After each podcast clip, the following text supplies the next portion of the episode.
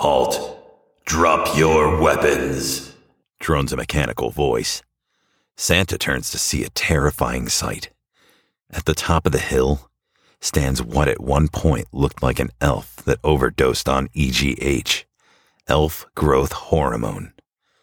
The elf stands at a solid six foot two, with rippling muscles leading down to a set of washboard abs and tree trunk legs. A real specimen. At least that is what it's designed to be. This mecha elf has half of his skin melted off with traces of charred marshmallow still stuck on. A cold robotic interior is revealed under the melted skin. Half of the face, a robotic grimace. Snazzy Flakes and Santa keep their weapons leveled at the Elfinator.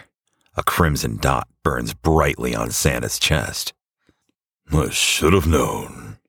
The accurate ground fire, the resilience, mutters Claus. Santa, what's that? asks Snazzy Flakes. Claus begins. Well, the elves are fantastic workers, but they lack the size to handle some of the larger gifts and the large boxes of parts and materials.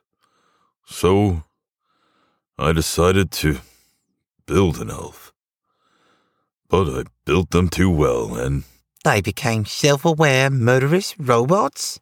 Finishes Snazzy Flakes. they became self aware, murderous robots, confirms Claus. Cease the conversing and drop your weapons, or suffer termination. Repeats the Elfinator, He's talking to you, says Santa. It's me he wants. You are inconsequential to him. That's why he hasn't fired yet. Yeah, too bad I'm about to be consequential. mutters Snazzy Flakes.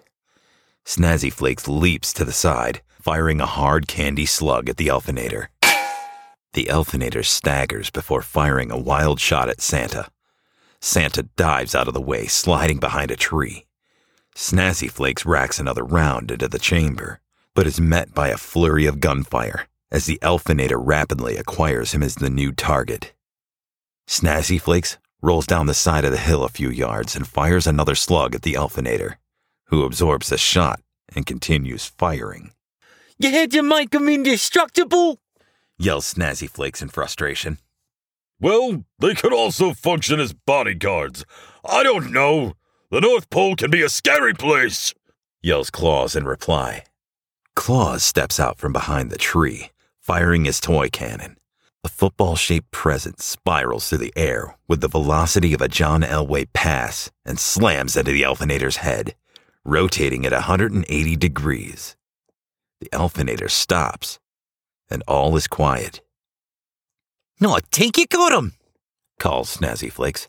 Suddenly, the Elfinator reaches up with its steel arm and grabs its head like a basketball, twisting it back into place, its glaring gaze locked onto Santa. Santa rolls his eyes and grips his weapon.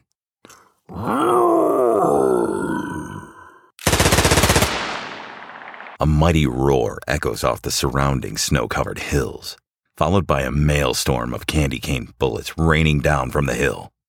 The Elfinator staggers as hundreds of candy canes pierce his metallic torso, riddling it with bullet holes. The Elfinator drops to a knee, unable to withstand the deluge of sweet hate being poured out by Teddy, before slowly falling face first into the snow.